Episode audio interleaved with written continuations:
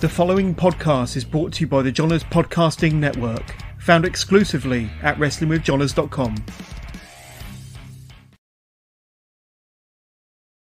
And hello again, wrestling fans. Welcome to another edition of This Week in History. We are going to look at the week of April 22nd to the 28th. We have our regular segments with Monday Night Wars. This time it's going to be WWE versus TNA.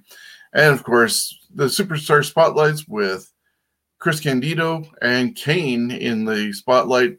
You got birthdays, deaths, headlines, title changes, big events, all that coming up. Thank you for joining us on our different platforms, whether it's Stitcher, Spotify, iHeartRadio, or anywhere else you get your podcast from. We are on Rumble, Facebook, and YouTube, so you can always watch us visually on those platforms. And, of course, we want to give a shout-out to our other sponsor that I still have to put into the edition, and that is Hammerlock Pure Wrestling.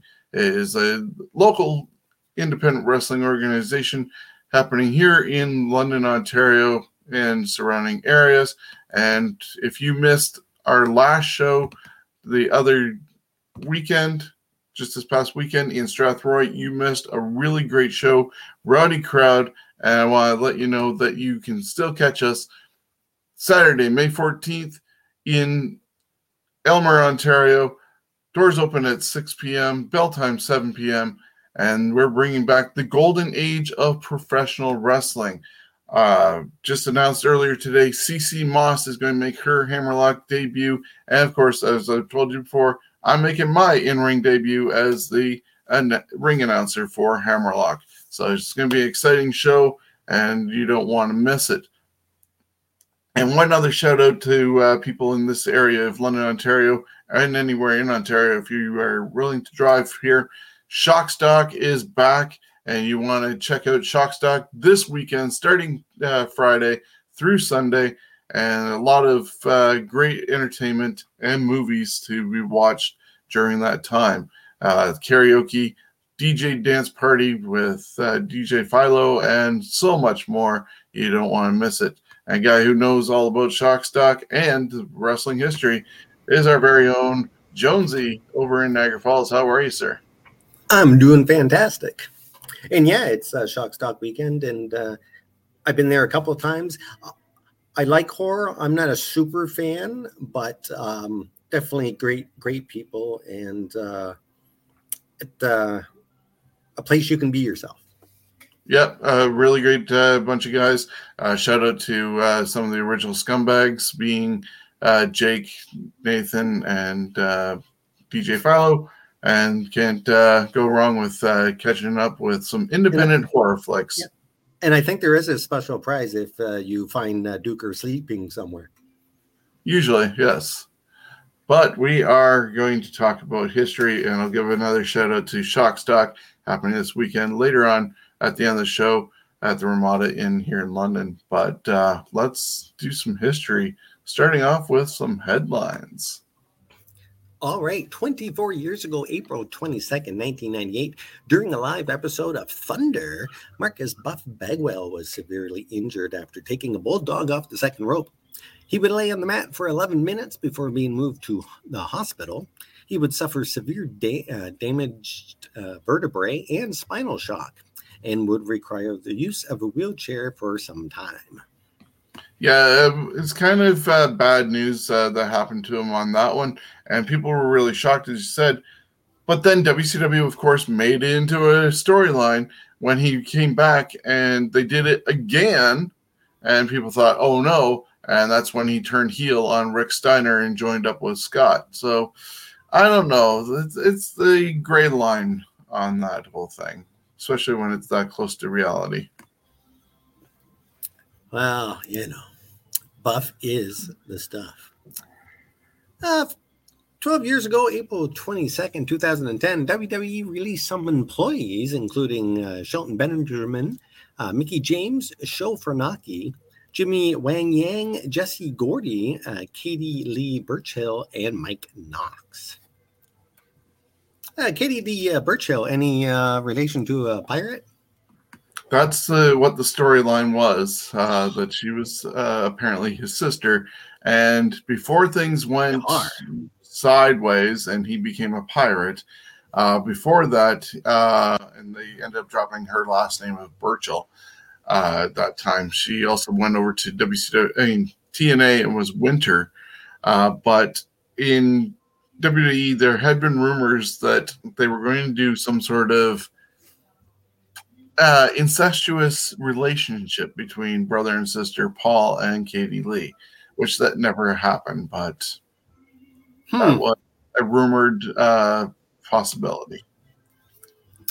17 years ago, April 23rd, 2005, we all learned how much WCW cost the WWE. Through a press release, $6.6 million. That included all expenses from beginning to the end of the whole process. That took about 5 years. 15 years ago, April 23rd, 2007, on Raw from London, England. Raw produced one of its best matches. Shawn Michaels defeated WWE champion John Cena in a non-title match. The contest lasted almost an hour and has been voted best Raw match ever twice by the Wrestling Observer newsletter. And I can say I've never actually seen that match. Yeah, it's a decent match. It's a rematch about a month later after WrestleMania 23 when Cena beat Shawn Michaels in Detroit. All right. 39 years ago, April 24th, 1983, AWA President Stanley Blackburn officially strips Hulk Hogan of the AWA World Heavyweight Championship and erased his win from the record books due to using a foreign object, the same object that Bobby the Brain used on Hogan earlier in the match. I'm not sure if he was actually the Brain yet. It just says Bobby Heenan here. Yeah. 38 years ago, April 24th, 1984, a returning Ken Patera returns to the WWF and picks up his first win since serving 2 years in prison for property damage at a McDonald's and assaulting a police officer. Gotta love McDonald's. I would never have thought Ken Patera, especially the Ken Patera that came back and was more colorful than the one beforehand. Yeah, who knows? And I think he was with Mr. Saito on that one. I do believe. 32 years ago, April 24th, 1990, at a WWF television taping in San Antonio, in a semi-final match for the IC belt, Rick Martel and Rowdy Piper fought to a double DQ, thus giving Mr. Perfect a bye by the finals of the tournament. And man, if anyone could see the horrible editing that I did on that. See, I never did very well in school and editing and English and shit like that. Not this guy. Interesting that match of Perfect against Tito actually was taped the night before. The pre-internet spoiler days. Yeah, I love spoilers. And actually, that tournament, it was after Warrior had won the WWE title or WWF belt from Hogan at WrestleMania 6 and had to give up the Intercontinental title. And I actually wanted Mr. Perfect to get the belt. So even though he was heel, it was the best move for them to do that. Mm-hmm. 42 years ago, April 25th, 1980, both the WWF and NWA World Heavyweight Champions were defended in St. Louis, Missouri. A WWF champion, Bob Backlund, defeated Bulldog Bob Brown to retain the NWA World Champ. Harley Race successfully defended against Ric Flair. April 25th, 2000, a returning Stone Cold, out from neck surgery in November, returns and destroys the DX Express by dropping a steel beam on it, causing the bus to blow up. Only in Hollywood where the bus blow up from a steel beam dropping on it. Yeah, it was kind of weird, but I guess I wonder if it was also the old Lex Express just spray painted with DX colors. It could have been. I'm telling you, if I love demolition derbies, and if I ever got the chance to paint a bus for the bus demolition derbies, oh, I'm telling you, I would raise money so we could get that baby look just like the Lex Express. That would be awesome. All right. 22 years ago, April 25th, 2002, Randy Orton makes his WWF television debut with a win over Hardcore Holly at a SmackDown taping. 8 years ago, April 25th, 2014, WWE superfan Connor Michalek died of complications from brain and spinal cancer. He was just 8 years old. Connor would receive the very first Warrior Award in 2015, which was accepted by his father, Steve, and brother, Jackson. And yeah, that always brings out the sadness because only 8 years old, but hey, he did make a mark. Yeah, he was a really cute kid, and there's the video where he actually hits Triple H and pins him and stuff like that. And, of course, he was at ringside for Daniel Bryan's victory at WrestleMania 30. And Bryan made an effort to go and see him before also celebrating during the ticker tape confetti falling from the ceiling. But he made sure to say hi to Connor and thank him. Yep, and hey, little kid had a WrestleMania moment. 46 years ago, April 26, 1976, in New York City, Stan Hansen breaks Bruno Sammartino's neck during their WWF Championship match. The match was stopped by the referee due to excessive bleeding. Sammartino would retain, but at a price. Hansen would go on to claim his clothesline broke Hansen's neck, when in reality, it was a botched body slam that did the damage. 30 years ago, April 26, 1992, Sid Justice would wrestle his last match for a while in the WWF as he started his suspension for failing a drug test just before WrestleMania 8. His last match was a loss to The Warrior. He would end up leaving for WCW until his return in 95. And hey, April serving a suspension that was just in time for softball season. Yeah, that's right. 23 years ago, April 27, 1999, WWF taped the pilot episode of SmackDown from the New Haven Coliseum in New Haven, Connecticut. This was intended as a one-time special. However, UPN would pick it up as a series due to the high 5.8 rating it received. This show saw the formation of the corporation. The Big Show defeated Test in just 47 seconds. X-Pac and Kane defeated the New Age Outlaws, Mr. Ass and Road Dogg, to retain the WWF Tag Team Championship. Ken Shamrock defeated Bradshaw in a no-holds-barred street fight. And Stone Cold Steve Austin and The Rock defeated the corporate ministry, which, of course, was The Undertaker and Triple H. 15 years ago, April 27, 2007, the first film from the WWE studios did a big belly flop at the box office with only $8.5 million. The Condemned starring Stone Cold Steve Austin would, however, recoup its losses and actually made money due to DVD sales of over $22 million. I have that DVD. Ah, you're part of the $22 million. That's a lot of sales and DVDs. Yeah, but I think it was a decent movie. Good concept. Could have been maybe better. Like it's definitely not one of those movies that probably deserved to go to the theater. But in today, 2022, that would be a great premiere on, say, Netflix or something like that. Yeah. And do great for them. Yeah, a lot of those type of movies, especially starring wrestlers, they're not all bad. I've seen a couple of Steve Austin's movies, and he's a decent enough actor.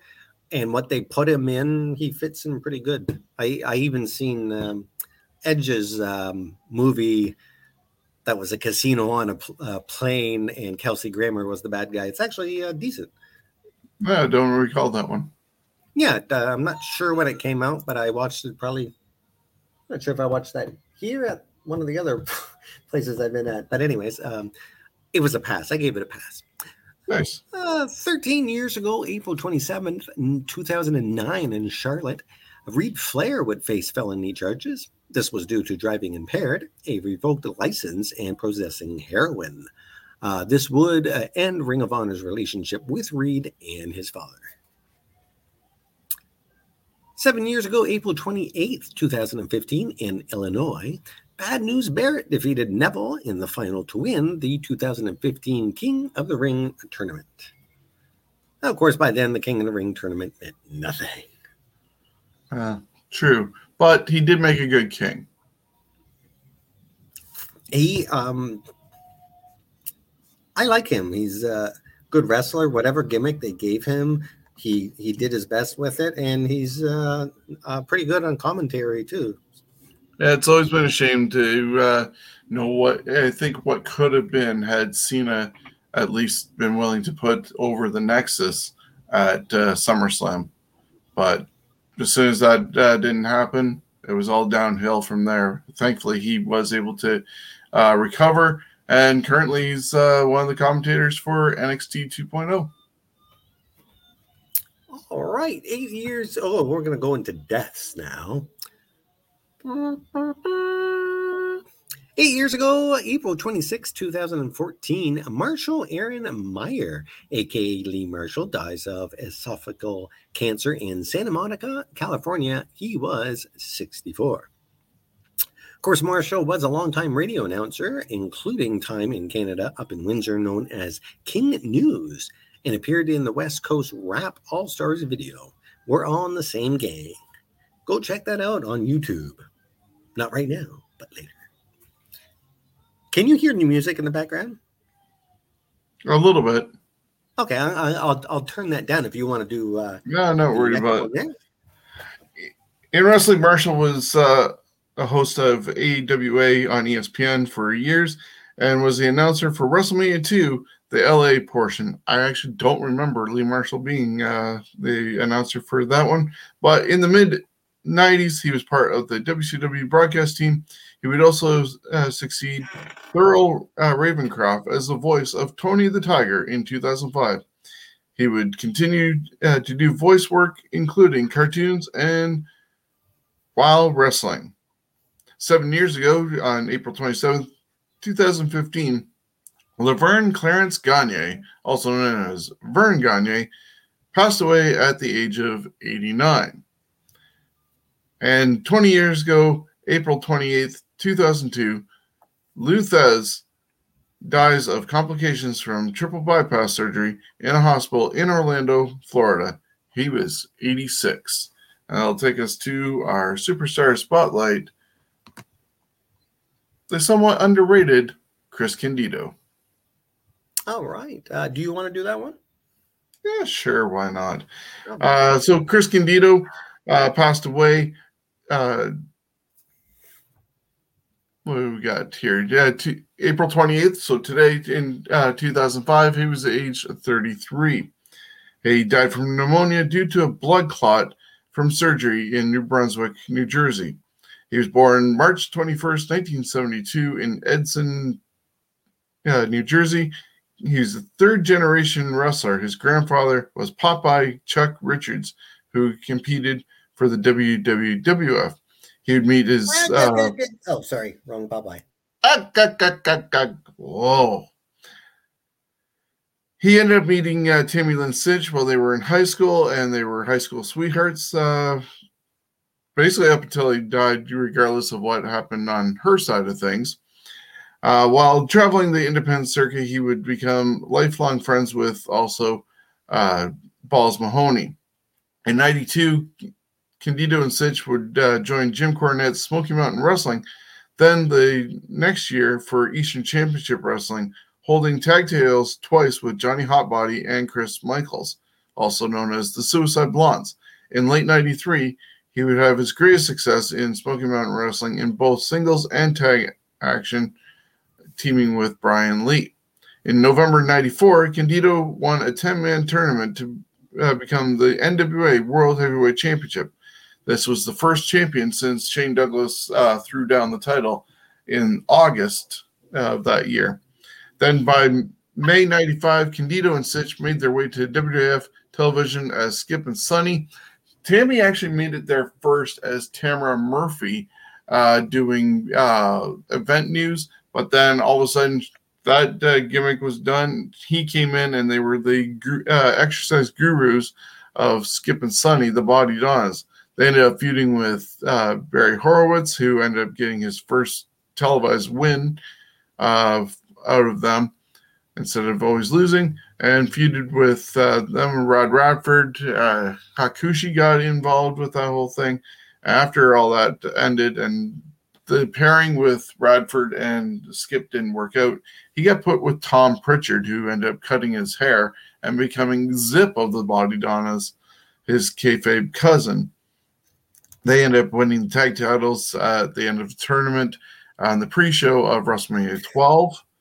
And later on, Sonny would leave them, and they brought in Cloudy, a cross-dressing gentleman named James Haney, but that didn't last long either.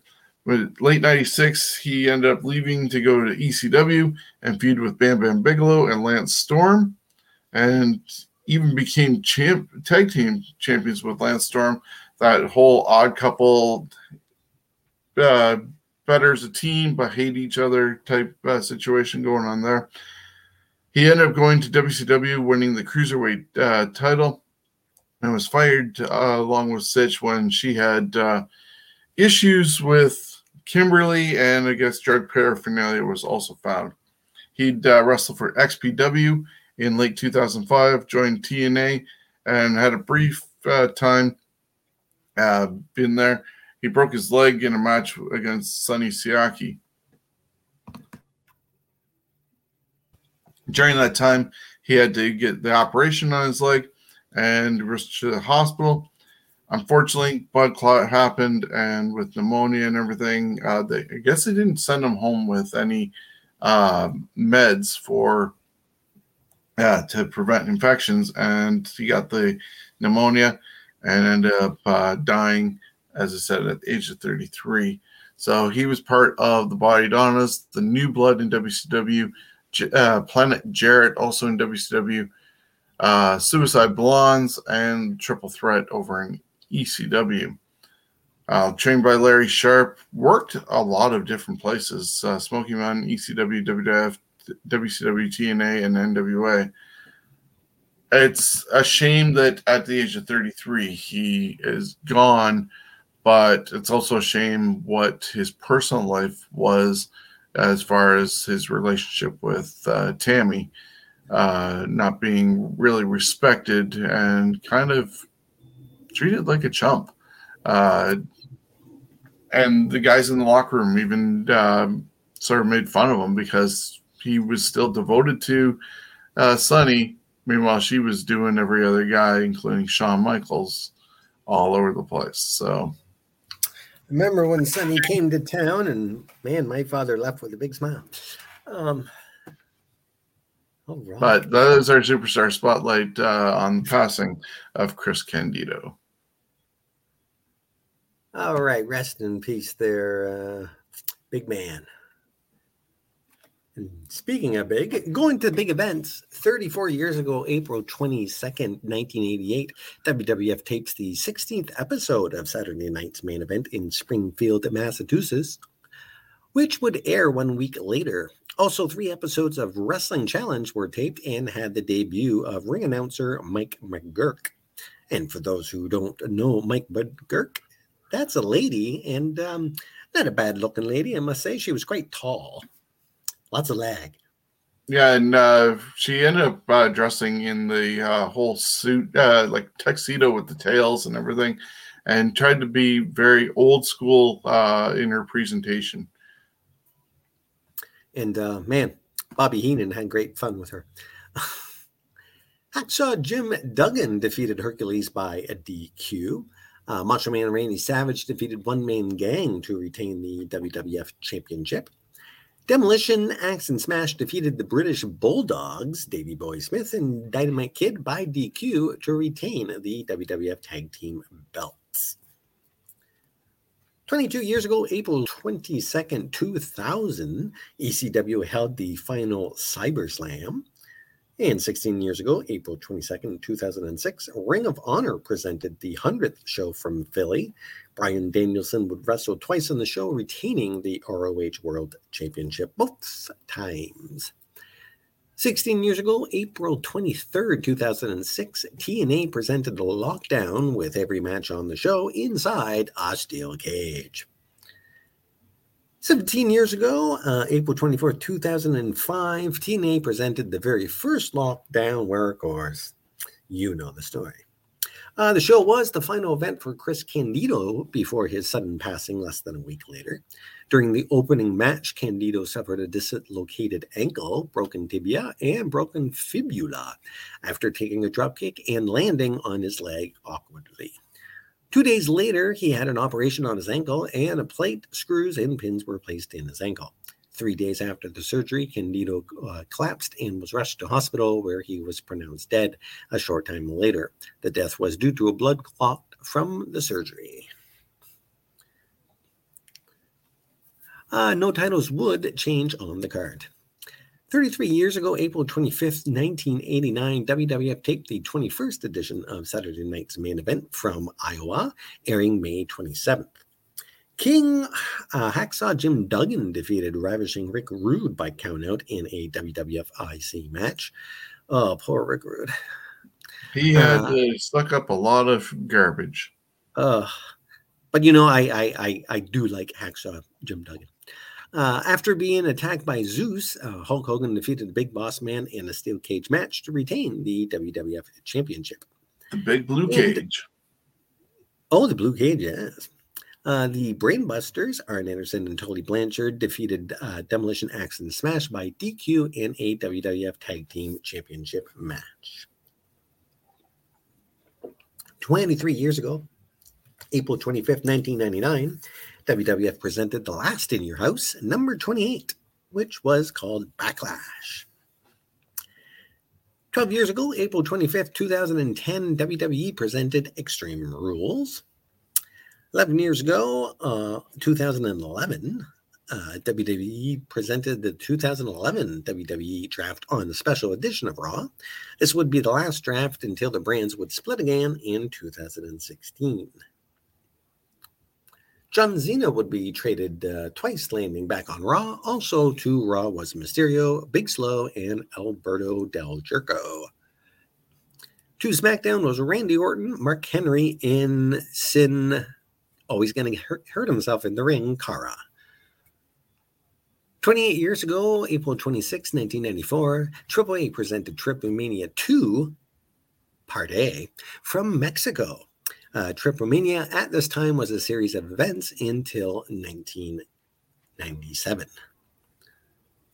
24 years ago, April 26, 1998, WWF presented In Your House 21, Unforgiven, from the Greensboro Coliseum. Yeah, I think that's the one where they actually had the Kane versus Undertaker Inferno match. Ah. Yeah, one of those visually cool, but it's just, wow, it's a lot of work and danger and holy shit, that must have been hot. I mean, yeah, I was never there for those type of matches, but you know, we felt how hot the things from Kane can be, even when you're far away. You can feel that heat, and it's like, holy crap, if you're like right by ringside and that's going off. Yeah, so imagine being at ringside when they were flaring up. Scene in a standard hockey size arena, you can feel the heat from like the other side. So, oh man, they must have just been sweating balls in there. I can only imagine, and they wear full gear. It's not like they're wearing trunks or anything like that. Mm-hmm.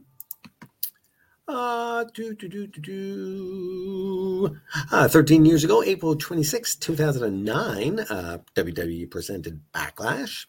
Another Backlash was 19 years ago, April 27th, 2003. They presented a Backlash, and that might be this. No, that's a different one. So, yeah. 14 years ago, April 27th, 2008, WWE presented another Backlash from Baltimore. And 8 years ago, April 27th, 2014, TNA presented Sacrifice. Ooh, one more event to go, I think, here.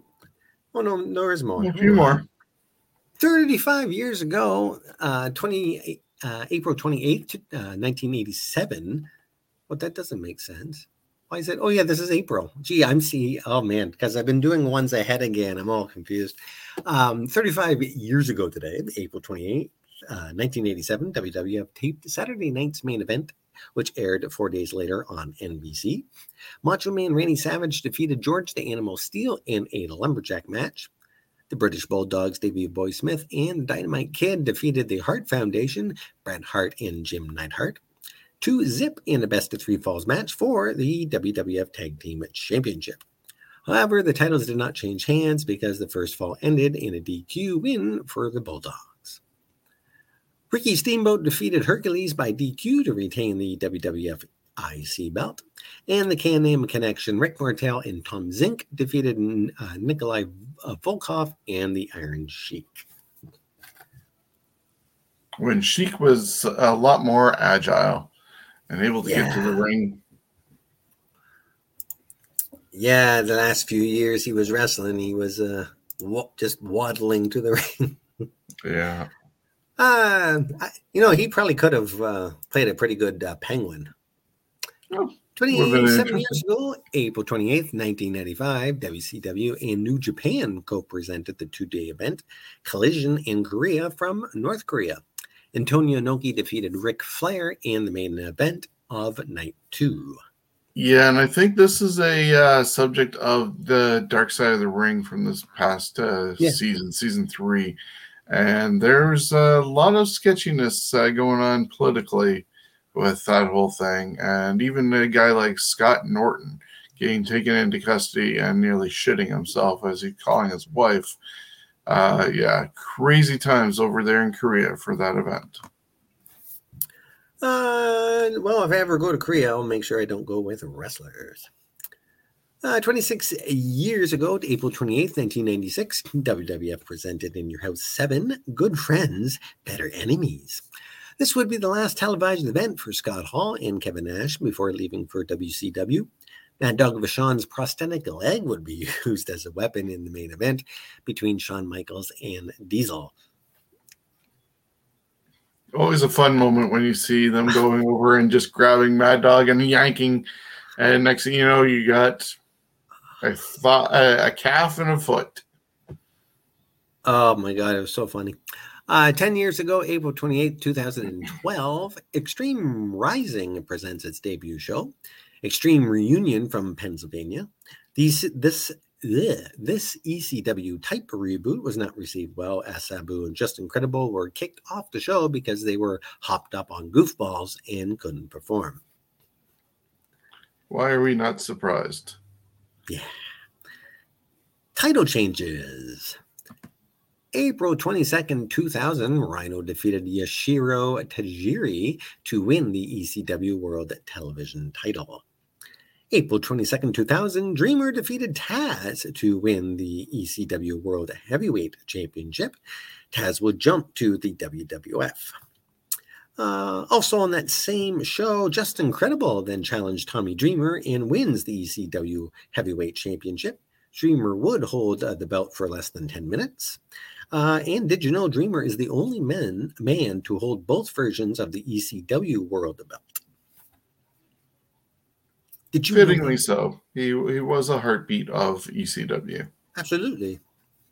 43 years ago, April 23rd, 1979 in Greensboro, Paul Jones and Ricky Steamboat defeated the Masked Superstar and Ken Patera to win the vacated NWA World Tag Team Championship. Also known as Demolition Axe. Oh, there you go. Oh, yes, the Masked Superstar. Actually, I like interviews with him. He sounds like a very, very smart man. 34 years ago, April 23rd, 1988, in Greensboro, Sting and Lex Luger defeated Tully Blanchard and Arn Anderson to win the last Jim Crockett Senior Memorial Cup Tag Team Tournament. The tournament would end when Turner bought JCP months later. Yeah, the NWA now under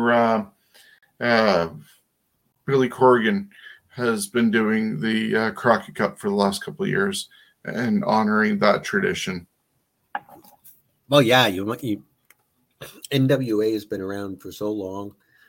I think that's one promotion that will, I don't think, ever die.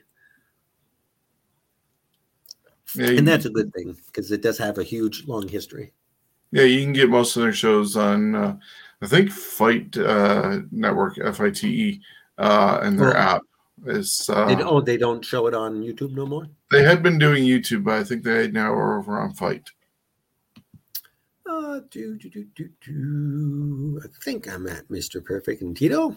32 years ago, April 23rd, 1990, in Austin, Texas, Mr. Perfect defeated Tito Santana in a tournament final to win the vacated WWF IC belt. The title was vacated when The Warrior won the WWF Championship at WrestleMania 6. 10 years ago, April 23rd, 2012, on Raw from Detroit, Nikki Bella defeated Beth Phoenix in a Lumberjill match to win the WWE Divas Championship. This made the Bella Twins the first sisters to hold the Divas Championship. 33 years ago, April 24th, 1989, Big Van Vader defeated Shinya Hashimoto to win the IWGP Heavyweight Championship in the Tokyo Dome at Superpowers Clash. A lovely picture of him with his Mastodon mask. Yes, and you know, I'm telling you, at the Hall of Fame, I was so happy they actually had that thing there. Only a little disappointed that it didn't, have the pyro in it, but I understand, especially where it was placed. They didn't activate it, but at the same time, at least he showed it, and he never did use it in WWE, even though also called him the Mastodon, but. Mm-hmm. At least he got honored. 28 years ago, April 24th, 1994, at a WCW Saturday night taping, Ric Flair defeated Ricky Steamboat to win the WCW World Heavyweight Championship at a WCW Saturday night taping. This was a rematch of the double pin result at Spring Stampede between Flair and Steamboat. I will honestly say, I think I mentioned it on one of our last episodes. I looked back and found this on YouTube, and my God, it is not a classic in the least sense of the word.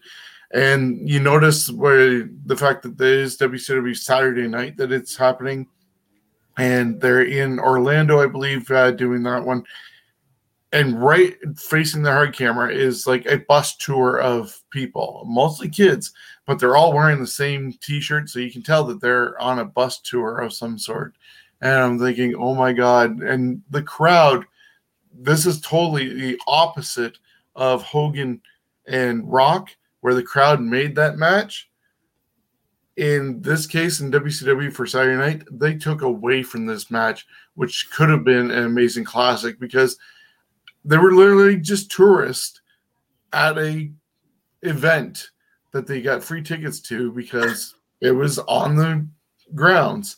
They didn't know or care who these guys were. And this is Steamboat Flair. Yep. Again, it's television taping. And, there was a lot of good matches on Saturday night. And a lot of people there didn't care. Pretty sad. 22 years ago, April 24th, 2000, on WCW Monday Nitro, Diamond Dallas Page defeated Jeff Jarrett in a steel cage match to win the WCW World Heavyweight Championship. Who wasn't winning the belt on that show by then? 30 years ago, April 25th, 1992, in Philly, Jimmy Snuka defeated Sal Belamo to become the first Eastern Championship Wrestling Heavyweight Champion. April 25th, 1999, Al Snow defeated Hardcore Holly to win the WWF Hardcore Championship. 22 years ago, April 25th, 2000, at a SmackDown taping, Dean Malenko defeated Scotty Too Hotty to win the WWF Light Heavyweight Championship. Crash Holly defeated Matt Hardy to win the WWF Hardcore belt. 22 years ago, April 25th, 2000, at a WCW Thunder taping in Syracuse, David Arquette shocks the wrestling world by becoming the WCW World Heavyweight Champion after making the pin in a tag match where DDP's title was on the line. Fans were not impressed as the next week's Nitro went down by some 600,000 views. Slamboree sales died and the movie Ready to Rumble crapped out completely. However, the bright side is David Arquette donated his championship earnings to the families of Darren Drozdoff, who was paralyzed in 1999, Brian Pillman, and Owen Hart. Yeah, a lot of people don't realize that about David Arquette and what he ended up doing. But then, because of how the fans and media and everybody crapped on him for winning the title and how it basically disgraced the belt and the lineage and all the history, which I get. I totally get. But it wasn't his decision. And it was, I think Tony Schiavone actually took credit for it by just offhandedly saying it backstage. And the morons that were the powers that be actually went and did it. And they were trying to just promote Ready to Rumble as well, which was basically a WCW movie without being a WCW movie. But all that negativity did affect David Arquette in a way that it took him a long time to alleviate that bullying and everything that happened. Because if you end up seeing a documentary, and I believe it is on Netflix, if not, it's on Amazon Prime, one of the two. But it's called You Cannot Kill David Arquette. And he, even with all his heart issues and stuff like that they had after wrestling, he started learning to wrestle for real, toured through Mexico, wrestled at, in the middle of a street during a stoplight, basically with other luchadors, made his way to a couple of stupid backyard fights. Unfortunately, ran into Nick Cage, or Gage, should I say, Nick Gage of CCW, who did him dirty and nearly killed him. But there's a whole lot of things he did to learn how to be a wrestler and earn the respect of other wrestlers who thought he had done damage to the lineage and world of wrestling by just winning the title that night. So it's an awesome story. I definitely highly recommend going back and watching it. Like I said, You Can't Kill David Arquette, and it is almost a redemption story for him for winning the WCW championship. I wish there was Mexican luchadors that would wrestle on my street corner. Never know. April 25th, 2010, Beth Phoenix defeated Michelle McCool in an Extreme Makeover match to win the WWE Women's Championship. 34 years ago, April 26, 1988, at NWA Worldwide Wrestling Taping in Chattanooga, the Fantastics, Bobby Fulton and Tommy Rogers, defeated the Midnight Express, Bobby Eaton and Stan Lane, to win the NWA United States Tag Team Championship. The win ends a 445-day title run for the Midnight Express. 30 years ago, April 26, 1992, in Philly, Johnny Hotbody defeated Jimmy Snuka to win the ECW Heavyweight Championship, which was one day after Snuka won it. Hot potato. April 26, 19... I'm sure they could somehow make that into a one of those kids' games, kind of like Hungry Hungry Hippos and, you know, all those other ones where the mechanism flips the thing. They could have one for wrestling where it's constantly changing titles. Anyways, April 26, 1994, Captain Lou would lead his fifth and final tag team to the WWF Championship. 15th. That's 1 in 5. As the head shrinkers, Fatu and Samu defeated the Quebecers to win the WWF Tag Team Championship. El Bellino guided some 13 teams to the WWF tag belts, including the Valiant Brothers, the Wild Samoans, the Yukon Lumberjacks, the Blackjacks, the Moondogs, the Masked Executioners, the U.S. Express, and the British Bulldogs. His teams combined for 15 championship wins, plus he himself, along with Tony Altamare as the Sicilians. That is the combined. 23 years ago, April 26, 1999, on WCW Monday Nitro, Sting defeated Diamond Dallas Page to win the WCW Heavyweight Championship. But wait! Later that night, he loses it in a fatal four-way with Nash and Goldberg, with DDP reclaiming the belt. And Rey Mysterio Jr. would defeat Psychosis to win the WCW Cruiserweight belt. April 26, 2009, Christian defeated Jack Swagger to win the ECW championship. Legacy, which was Orton, Cody Rhodes, and Ted DiBiase, defeated Triple H, Batista, and Shane McMahon. As Orton got the winning fall in the match, he won the WWE championship. And Edge defeated John Cena in a last man standing match to win the World Heavyweight Championship. 41 years ago, April 27th, 1981, in Augusta, Georgia, Tommy Rich defeated Harley Race to win the NWA World Heavyweight Championship. 35 years ago, April 27th, 1987, in Memphis, Austin Idol, with help from Tommy Rich, who hid under the ring drinking beer, defeated Jerry Lawler in a hair versus hair steel cage match to win the AWA Southern Heavyweight Championship. Austin Idol guaranteed his win by agreeing to refund the admission gate funds if he did not win. 30 years ago, April 27th, 1992, at a WCW Saturday night, Barry Windham defeated Stunning Steve Austin 2-1 in a best-of-three falls match to win the WCW World TV belt. I like when championships are defended in best 2-3 falls. Yes. Make sure that the title is switching for a reason, not just a fluke. And it lets it. It's more exciting because a lot of the times you'll go to the final fall, and that way a guy can lose but not lose much steam, you know. So I do like those best out of three, definitely. Not so much for tag team. I like a tag team just being one fall, but that's just because I'm not a huge fan of the tag team. I'd rather see single matches than any, you know, tag teams. Mind you, there's a lot of good tag team bouts out there, but I just thank you, Vince McMahon. Yes. April 27th, 2003, Jazz defeated Trish Stratus to win the WWE Women's Championship.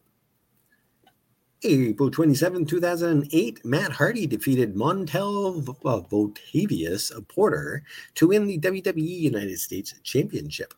Triple H defeated Randy Orton, John Cena, and John Bradshaw Layfield in a fatal four-way elimination match to win the WWE Championship.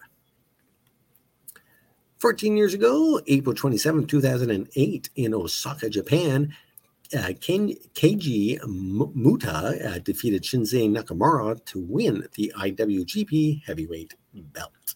The Great Muta. Great Muta.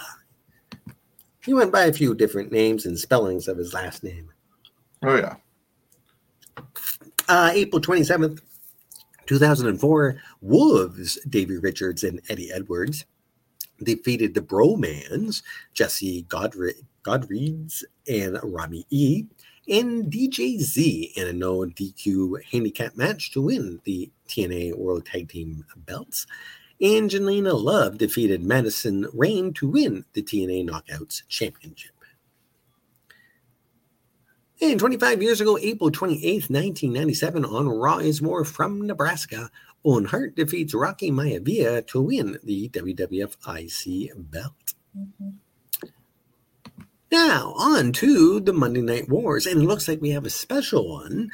It's WWE versus TNA, which happened on April 26, 2010.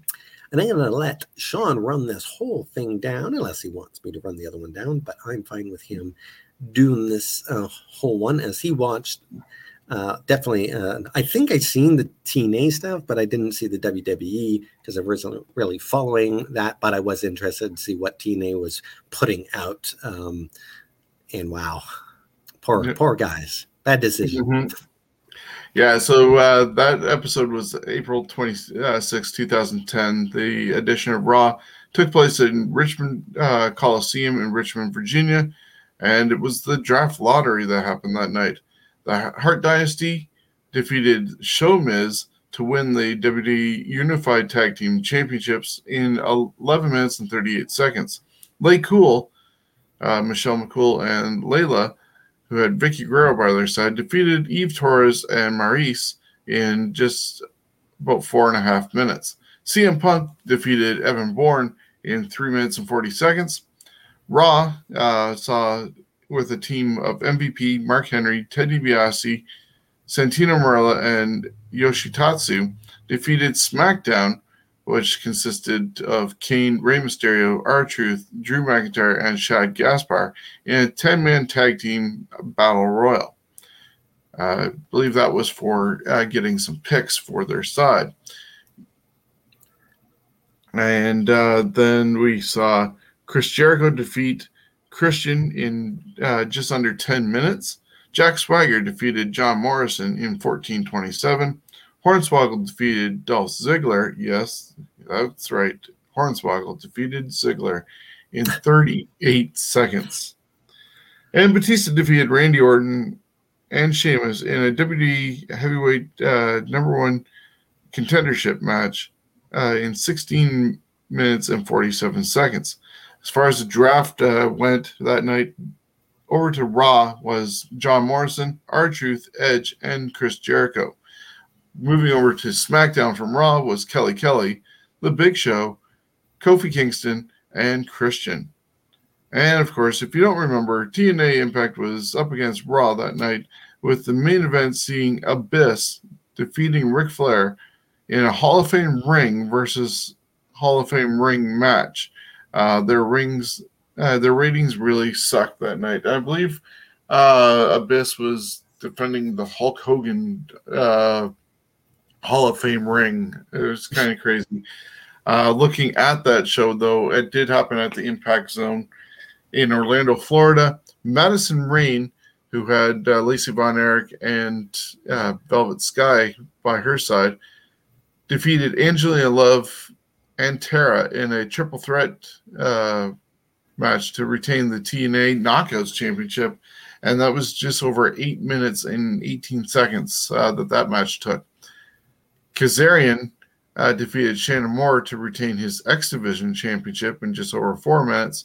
AJ Styles and Sting defeated Jeff Hardy and Jeff Jarrett in a Falls Count Anywhere match in 6 minutes and 15 seconds. I'm thinking, if you're doing a Falls Count Anywhere tag team, why is it less than 10 minutes at least?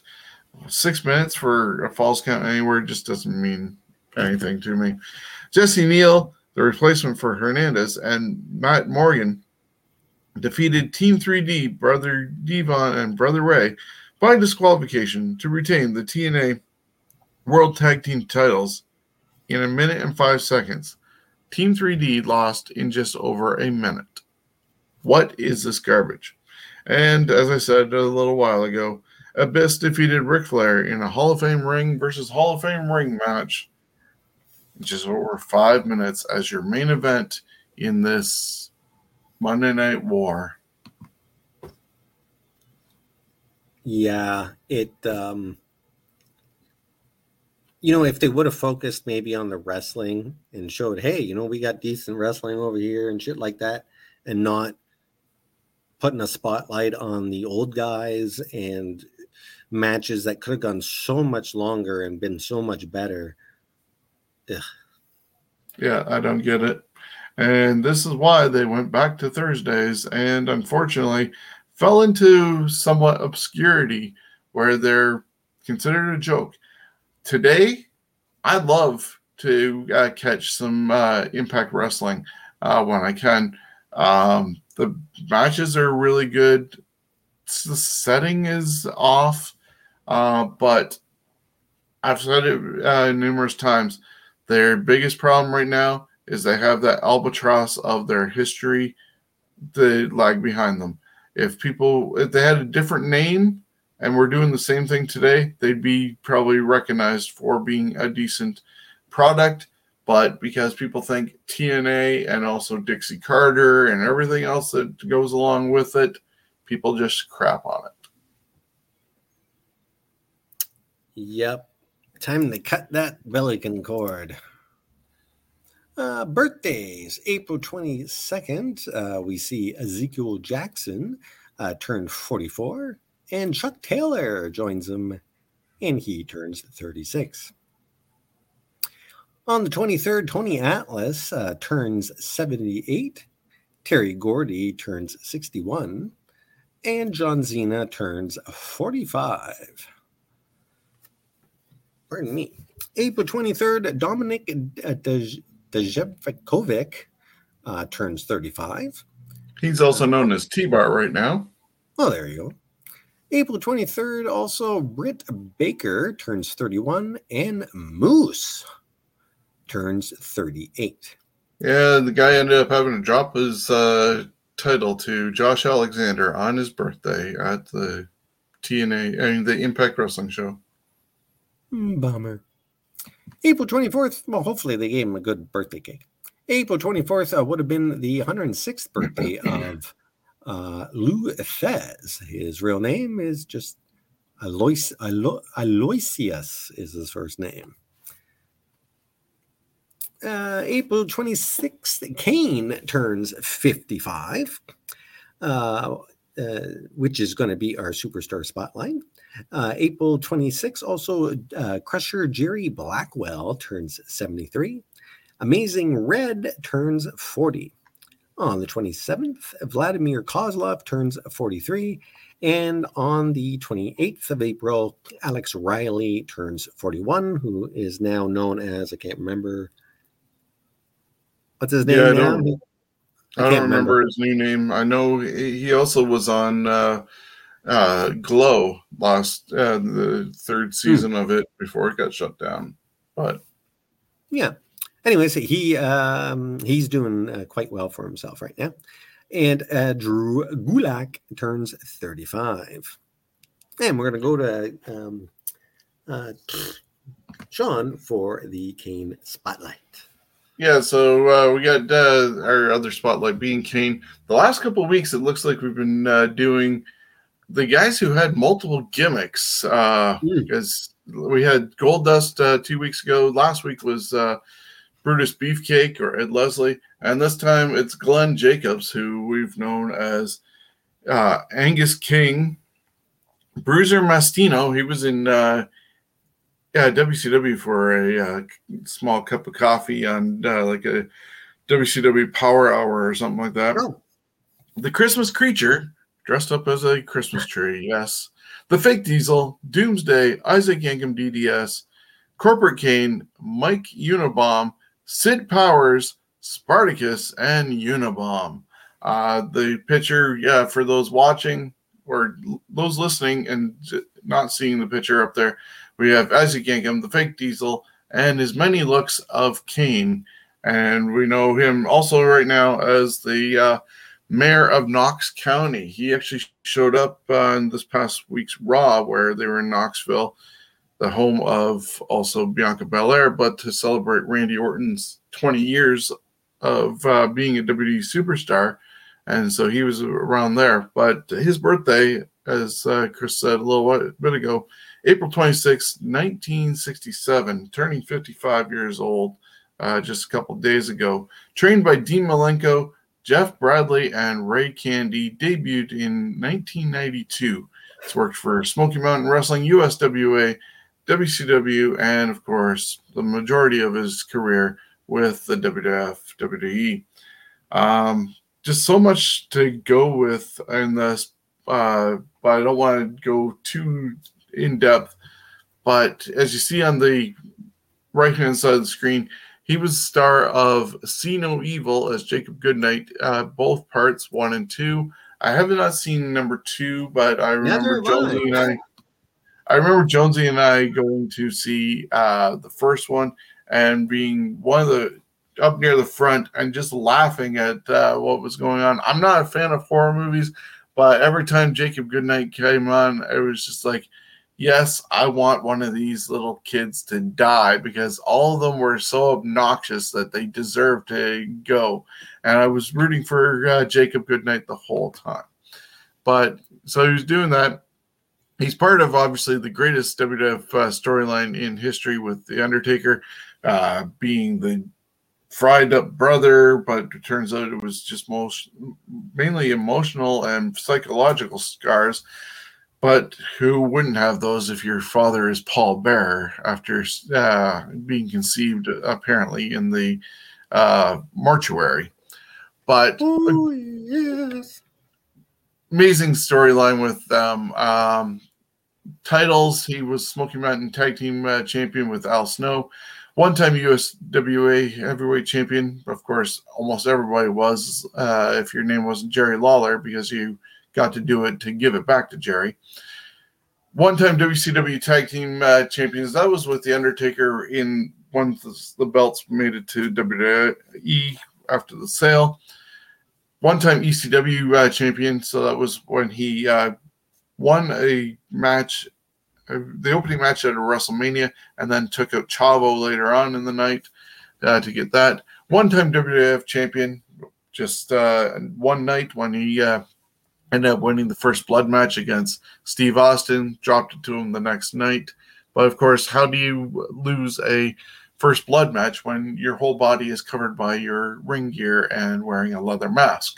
So it was almost inevitable that he was going to win that. He's a one-time world heavyweight champion, two-time WWE Intercontinental champion, one-time WWE Hardcore champion, one-time 24/7 champion, two-time WWE Tag Team champion, 9-time WWF World Tag Team champion, and that takes in, I believe, with guys like Mankind, Big Show, The Hurricane, our Rob Van Dam was one of them. So many different guys. Him and X-Pac, did they ever win it? Him and X-Pac won it, I believe, twice. Ah. I'd have to scan down to the list of all the championships, because I am going to actually talk about one thing that is there. So, yeah, it was twice with Mankind, twice with X-Pac, twice with The Undertaker, once with Hurricane, Rob Van Dam, and Big Show. So a lot of different partners he was put in there with. He won the 2010 Money in the Bank, got inducted into the Hall of Fame last year, 2021. He had his mask beside him on the podium, and, of course, a 2-time Slammy Award winner for various things. Now, this is where it's kind of interesting. 30 years of his career, basically, since he's debuted in 92.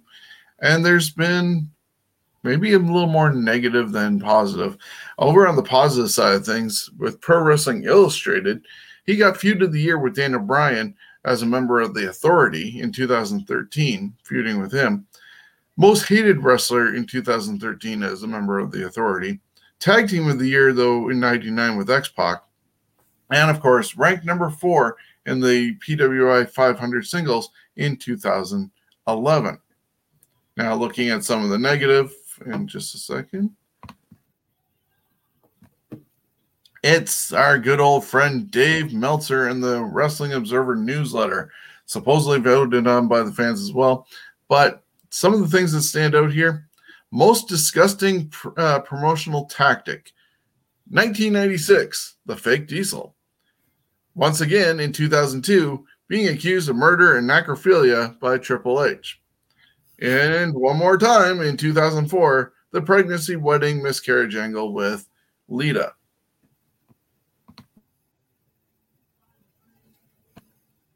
Excuse me. So many different things that was negative on them. Carrying on with more negativity, thanks to Dave Meltzer, was a Wrestling Observer's most overrated wrestler in 2010, 14, and 15. Worst feud of the year against Triple H in 2002. Worst feud of the year was Shane McMahon in 2003. Worst feud of the year 2004 against Matt Hardy and Lita. Worst feud of the year 2007 versus Big Daddy V. Worst feud of the year 2008 against Rey Mysterio. And again in 2010 against Edge. 2012 against John Cena. 2013 with the Authority angle versus Big Show. Worst gimmick was 96 as the fake Diesel. Worst worked match of the year 2001 with The Undertaker and him teaming against Chronic at Unforgiven. And topping it all off. And people will agree on this one. I got at least to give credit with this one.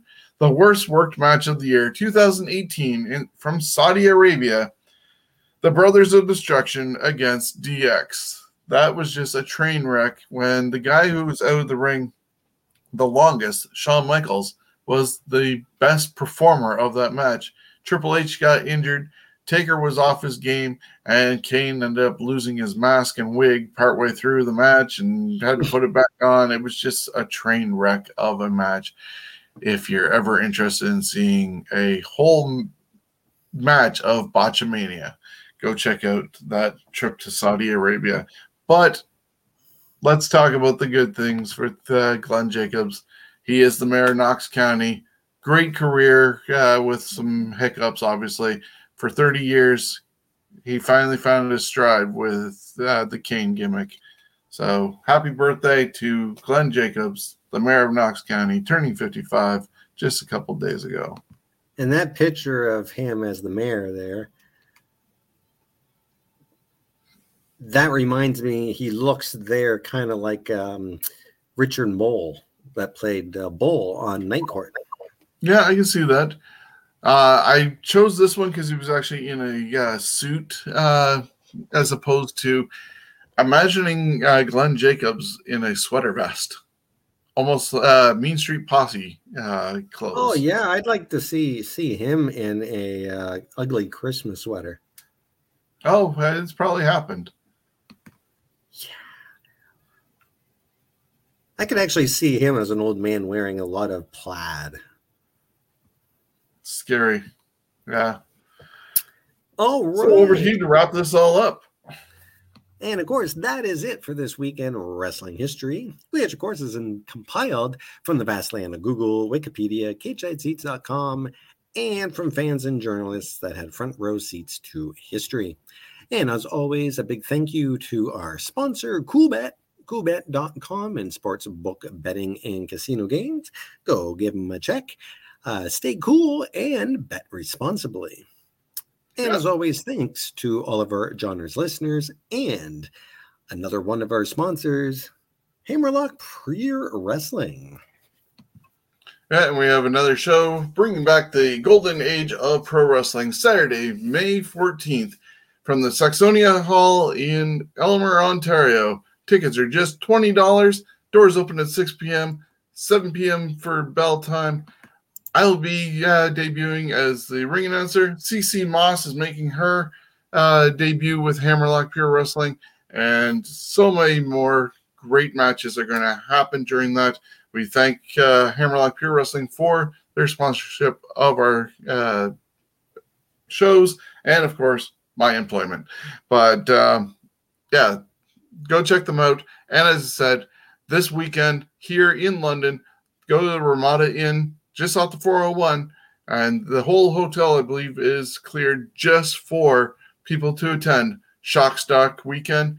It's been a while since they've been able to do it, but everything is back to somewhat normal. You got your independent horror flicks. You got your karaoke on Friday night. There's the dance party with DJ Philo. There's also the tape traders. So many different things. Rocco has his hot sauce and much more. You can't go wrong. Yeah, and they have a live show in the ballroom there on the Saturday. My guess it starts probably around 8. I'm not sure of all the bands, but I believe B.A. Johnson is back hosting it. And, of course, Sprocket Damage, it will be appearing. And they've had one practice since COVID started, apparently. So they should sound quite good. Oh, yeah. And hopefully they don't break up during their performance. But, yeah, so many different things going on. Check it out. Shockstock. You don't want to miss it. If you're a fan of independent movies, horror movies, they are the place to go. It is Shockstock Weekend, Ramada Inn. Check out their website, and it's the Grimm Brothers production. Can't go wrong. And we give a shout out to our original scumbags over there at Shockstock. So until then, have a great night, great weekend, and we will see you all next time on our show. All right.